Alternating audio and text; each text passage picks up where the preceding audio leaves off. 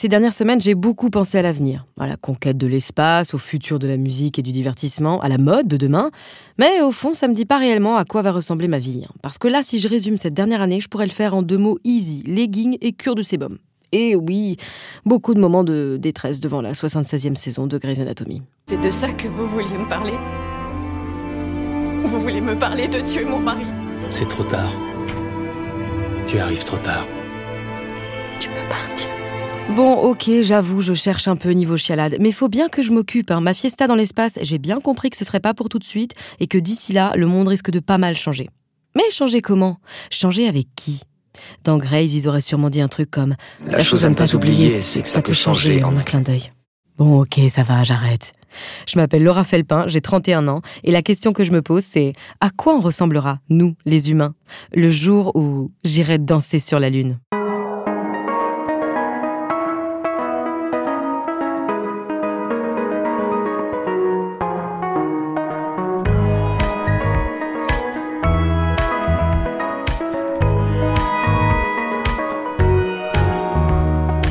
Bon, moi, m'imaginer dans le futur, c'est facile. Je ferai probablement des tartes aux légumes en duo avec moi-même et c'est sûr que je porterai tous les jours des polaires multipoches parce que c'est quand même bien pratique quand on fait les boutures dans le jardin. Ce qui est plus risqué en revanche, c'est de faire des paris sur ce à quoi le monde va ressembler d'ici là. Parce qu'on les attend depuis longtemps, les voitures qui volent et les écrans télé qui laissent passer les odeurs.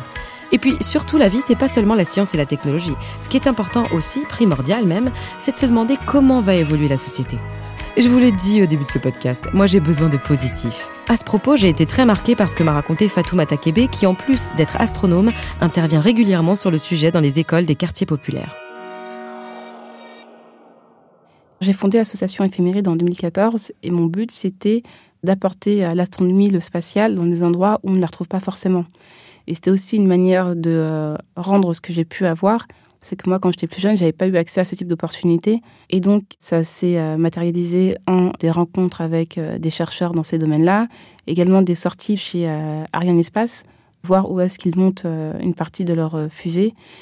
Et c'est vrai que les retours des jeunes, c'est de se dire, non seulement ça existe, non seulement nous y sommes, et c'est vrai qu'il y a trois ans, on avait rencontré Charles Bolden, qui était l'ancien administrateur de la NASA, et c'est vrai que pour ces jeunes-là, de se dire qu'ils ont pu échanger avec un homme de cette stature, c'est euh, leur dire il n'y a pas une question de mérite en fait. Il est là, il vous parle normalement, c'est faisable. Enfin, faites de votre mieux pour parvenir à vos objectifs, à vos rêves, à vos vocations. Et cet homme-là est là pour vous raconter en face comment lui a fait pour devenir astronaute, pilote, alors que lui était né pendant la période de ségrégation.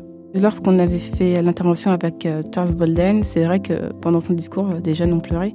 Parce que forcément, enfin, à un moment donné, quand il raconte qu'il est dans l'espace, et donc euh, la, station spatiale survole le continent africain, c'est un afro-américain, il dit, bah, en fait, à un moment donné, je me suis dit, mais ça se trouve, j'ai de la famille hein, sur ce continent, je ne connais pas leur existence, ils ne connaissent pas la mienne. Voilà, et j'ai vu mes jeunes pleurer, j'ai dit, ok, bon, merci. Et voilà, vous aussi vous avez les yeux un peu humides du coup, non? En tout cas, moi je me dis clairement que c'est pas la peine d'aller faire les marioles dans l'espace si c'est pour faire un truc un peu élitiste et fermé. Moi, ce dont je rêve, c'est justement d'un événement ouvert et inclusif. Parce que l'espace, bah, jusqu'à preuve du contraire, c'est à tout le monde et à personne en même temps. Hein. À ma soirée, c'est décidé. On célébrera le progrès et les gens qui s'aiment, qui se soutiennent, qui s'entraident.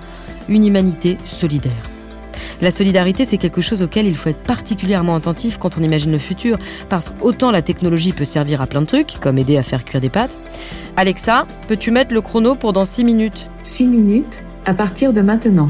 Mais ça peut aussi devenir un facteur d'exclusion. Ça, j'en ai parlé avec une entrepreneuse géniale, diplômée de Stanford et Harvard. Je m'appelle Jean Guo. Je suis la cofondatrice et directrice générale de Connexio.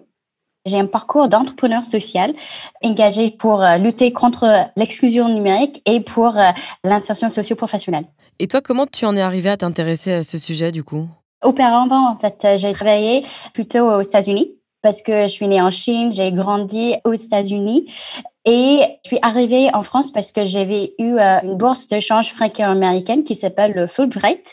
Et c'était justement mes projets de recherche qui portaient sur euh, l'inclusion des publics euh, vulnérables. Et c'est comme ça que j'ai découvert à la base que, en 2015 en tout cas, quand on travaille aussi avec des publics migrants réfugiés, il y avait beaucoup de solutions qui portaient sur les services d'urgence comme le logement, nourriture et d'autres besoins primordiaux, mais pas autant sur qu'est-ce qui vient après, qui est pour moi, c'est l'emploi c'est euh, la montée en compétences. Et c'est comme ça, en fait, Connexio a été un peu né à la base pour euh, justement aider des personnes qui sont un peu laissées de côté par euh, tous les changements de notre société, notamment la digitalisation, de pouvoir vraiment trouver un moyen de s'insérer.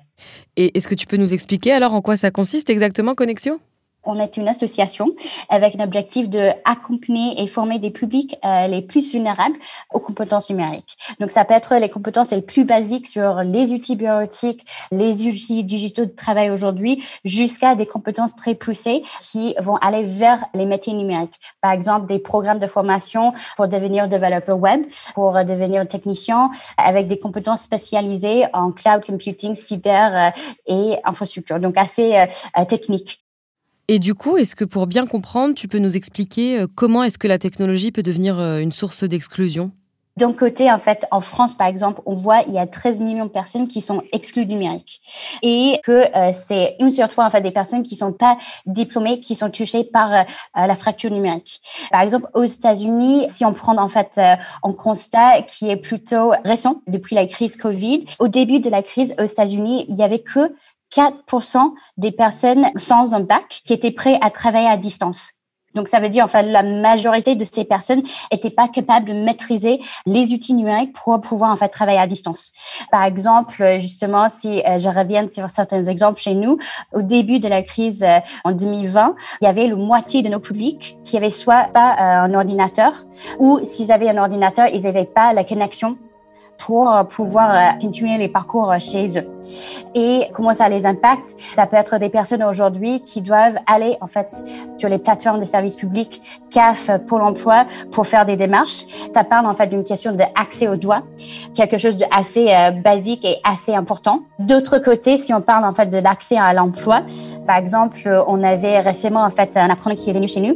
C'était quelqu'un qui était agent d'entretien depuis une quinzaine d'années, sauf dans l'entretien, elle avait dit je suis ici parce que il y a deux semaines, mon patron m'a donné une tablette pour marquer tous les rendez-vous, pour gérer des choses que j'avais fait que sur papier avant, mais je sais pas faire.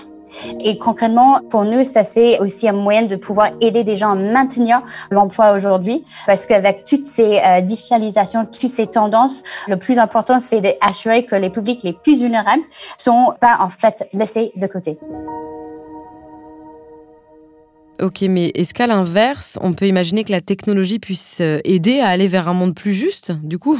Ça, c'est euh, une très bonne question. Pour moi, je pense qu'il s'agit en fait de plusieurs étapes. Le premier, c'est question de sensibilisation, de vraiment en fait euh, pouvoir aider tout le monde à pouvoir entrer et saisir des opportunités. Ensuite, je pense, il faut en fait qu'on forme toute une génération il faut aussi qu'on conçoit tout avec euh, justement cette idée de pouvoir rendre et pouvoir en fait créer des outils inclusifs. Donc, ce que je veux dire par ça, c'est que avec ces deux étapes de sensibiliser et aussi avoir un approche inclusif dans la création en fait des nouvelles technologies, c'est de dire que les personnes qui sont à la source euh, de création des outils, par exemple les nouveaux produits de demain qui sont codés, que ça soit pas biaisé, par exemple, parce que je pense que on a aussi cette peur qu'avec les tendances de l'IA qu'on va peut-être reprendre des billets dans des algorithmes qui sont déjà un peu existants et donc, je pense que ce qui est très important, c'est d'avoir des personnes qui sont vraiment autant diverses pour pouvoir influencer et donner leurs avis, leurs perspectives, de dire que si je vais créer quelque chose, je vais vraiment réfléchir en fait à tout le monde qui va être peut-être consommateur, qui va être en fait l'autre côté qui va recevoir en fait ces services et je vais créer quelque chose d'inclusif qui comprend en fait toutes les personnes qui peuvent bénéficier de mes services ou mes produits. Et bien justement, moi j'y tiens beaucoup à cet aspect inclusif. Est-ce que tu aurais quelque chose à me conseiller pour, euh, bah, pour m'assurer que mon projet se déroule dans cet esprit justement? Je pense que le plus important, c'est le plus on est entouré des personnes avec des parcours et identités diverses, plus ces conversations on se enrichit aussi.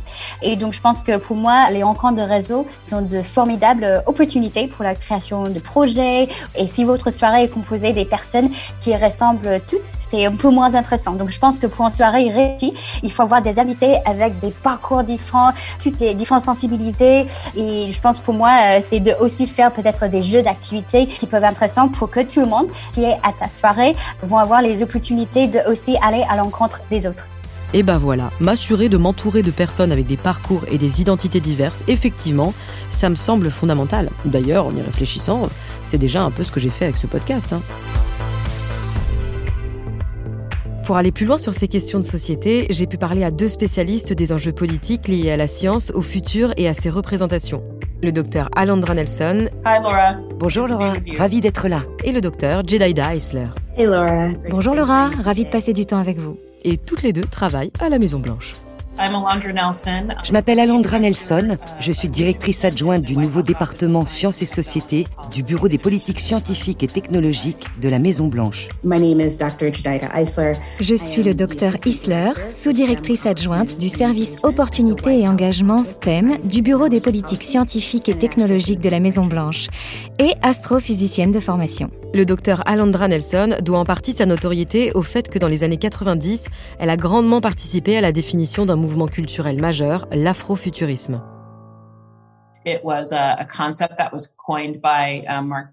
C'est un concept inventé par Mark Derry, spécialiste de la théorie de la culture. Moi et beaucoup d'autres, des membres d'une communauté listserv en ligne que j'ai fondée en 1998, appelée Afrofuturisme, nous avons vraiment compris que c'était un regroupement qui, sans être parfait, était très important. Il permettait pour la première fois de rassembler plusieurs facettes de la vie afro-américaine et des facettes de la vie de la diaspora noire, autrefois considérées comme des exceptions ou bizarres, ou excessives, ou des trucs marginalisés en lisière de la vie. Vous savez, le grand musicien Sun Ra, les écrits de feu, la grande Octavia Butler, ces histoires sur l'espace, une sorte d'acuité profonde, de talent, de génie littéraire, musical, technologique. Je crois que nous n'avions pas d'espace ni de langage pour réfléchir à ça, notamment pour des questions de racisme, franchement, et de sexisme. Car vous savez, qu'est-ce que les Noirs de cette planète auraient eu à dire sur la science et les technologies? Et l'afrofuturisme est arrivé. On était au tournant des années 2000. Il y avait aussi un petit élément de millénarisme, je pense, comme si on entrait dans une nouvelle ère. Et à quoi ressemblait le futur des Noirs de la planète à ce moment Comme je l'ai dit, j'ai commencé à réfléchir il y a 20 ans. Et entre-temps, toute une nouvelle génération de gens est née et a pensé l'afrofuturisme de façon bien plus intéressante et diverse.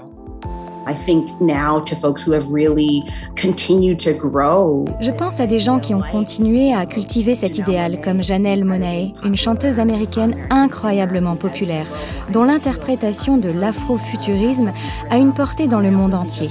Et je pense aussi aux gens dans le domaine de la science et des technologies qui se voient incarner un avenir créé dans les années 1990. Donc, c'est un mouvement, je veux l'affirmer au nom de mes très estimés collègues un mouvement qui m'a impacté personnellement, ainsi que de nombreux scientifiques noirs, surtout aux États-Unis, et sûrement bien au-delà.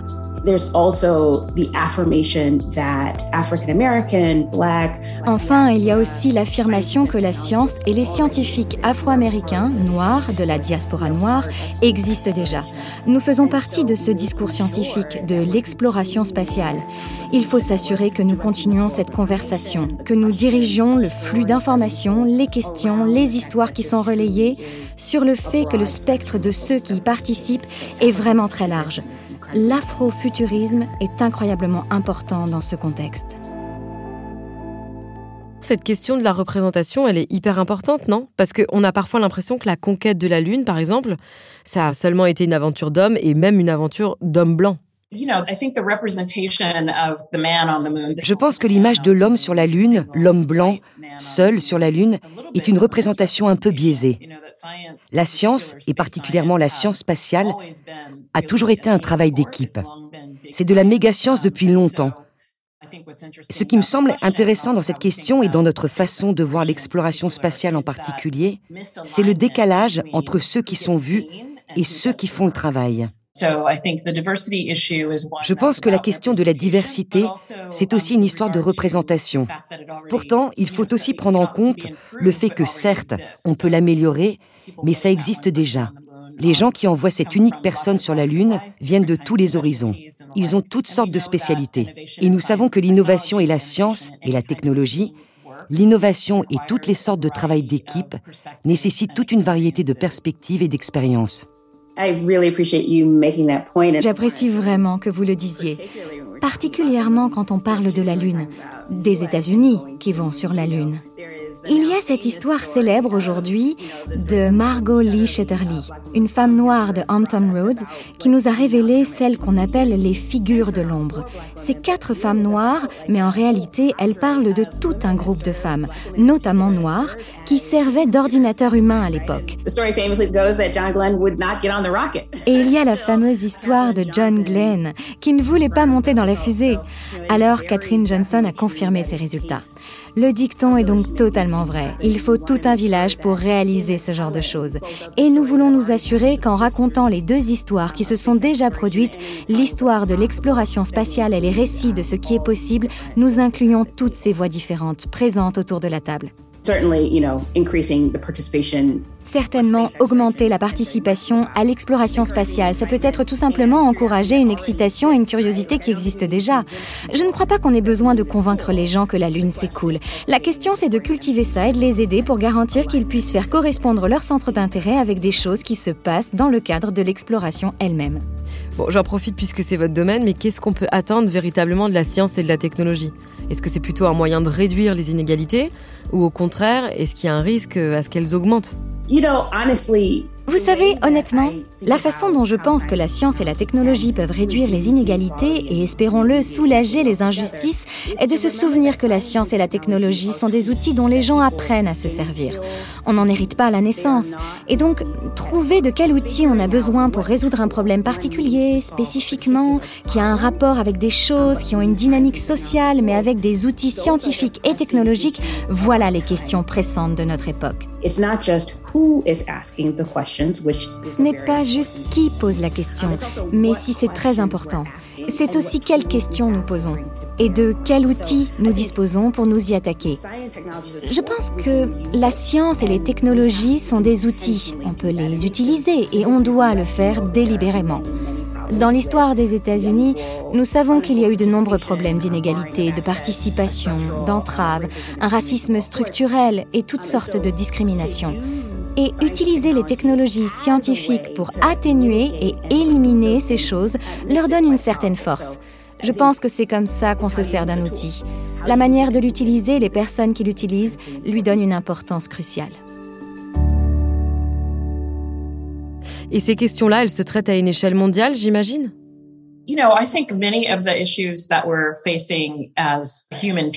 Je pense qu'une grande partie des problèmes auxquels les humains sont confrontés sont planétaires. Et vous savez, c'est à la fois une merveilleuse opportunité et le moment urgent de réfléchir à ces problèmes à l'échelle planétaire. Pour le réchauffement climatique, on peut penser aux accords de Paris, par exemple. Ce sont des questions qui nous concernent tous et qui ne souffrent pas de barrières de la langue ou même de frontières d'État-nation je crois que nous avons un nouveau sentiment de notre interdépendance, car c'est la collaboration qui est importante, mais aussi parce que nous sommes confrontés à ces défis planétaires plutôt existentiels que nous devons relever ensemble. Alors j'ai une dernière petite question. Pour ma soirée, à votre avis, comment est-ce que je fais pour la rendre aussi inclusive que possible? Je pense que c'est une super question et honnêtement, je dirais si vous voulez rendre votre fête sur la Lune la plus inclusive possible, vous devriez demander aux gens avant de l'organiser. Pour moi, il faut commencer par là. Les politiques inclusives prennent en compte les nombreuses voix et perspectives de tous ceux qui pourraient être concernés ou influencés par les décisions que vous prenez. Donc, je pense que ce serait bien d'avoir une séance d'écoute ou d'aller parler aux communautés pour entendre leur façon de voir les choses. Peut-être qu'ils ne veulent pas une fête, mais du yoga, ou peut-être qu'ils n'ont pas envie d'y aller. Tout ça peut arriver dans notre situation hypothétique. Et je pense que le vrai message qu'on peut dégager ici, c'est qu'il y a de l'innovation, de l'excitation, de l'émerveillement, de la curiosité dans le monde. Et pour que toutes ces choses fonctionnent pour nous tous, que ce soit aux États-Unis, en France ou au-delà, nous devons sérieusement prendre la responsabilité d'impliquer les gens dans ce qu'ils veulent vraiment faire. Donc je dirais, demandez-leur, et quand ils vous l'auront dit, on pourra décider de la direction qu'on prend. Je voudrais juste ajouter qu'on peut vouloir demander leur avis aux éventuels habitants de la Lune. On ne sait pas, il y a peut-être des gens sur la Lune. Je sais que nous pensons que non, mais nous nous basons sur notre perception et les outils dont nous disposons pour répondre à cette question. Mais si ça se trouve, il y a déjà des gens qui font la fête et on pourrait gâcher d'autres fêtes sur la Lune. Donc j'ajouterai ça au propos du docteur Isler, c'est une idée vraiment importante. Ok, bon, j'ai tout noté. On demande donc l'avis des gens et plus particulièrement de ceux qui seront déjà là. Après cette conversation, j'ai beaucoup repensé aux mots du docteur Nelson et du docteur Eisler, mais aussi à ce que m'avaient dit Fatouma Takebe et Jean Guo. J'avais comme la voix de Meredith à la fin des épisodes de Grey's Anatomy, quand elle tire une petite morale de tout ça sur une musique triste ou joyeuse, selon le mood. Parce que c'est fou tous les trucs que j'ai pu apprendre en faisant ce podcast. Le fait qu'on puisse aller dans l'espace à 77 ans par exemple, et même qu'on puisse y faire pousser des laitues. Maintenant je sais qu'on est fait aussi à 97% de poussière d'étoiles, et qu'il n'y a pas de plan B. Ou encore qu'une intelligence artificielle peut composer un super générique à condition de l'aider un peu, mais surtout, surtout que le futur ne se fera pas sans nous. Je sais pas vraiment si j'aurai un jour la chance de danser sur la Lune. Mais ce que j'espère, c'est qu'ensemble, on fasse tout ce qu'il faut pour avoir de bonnes raisons de faire la fête.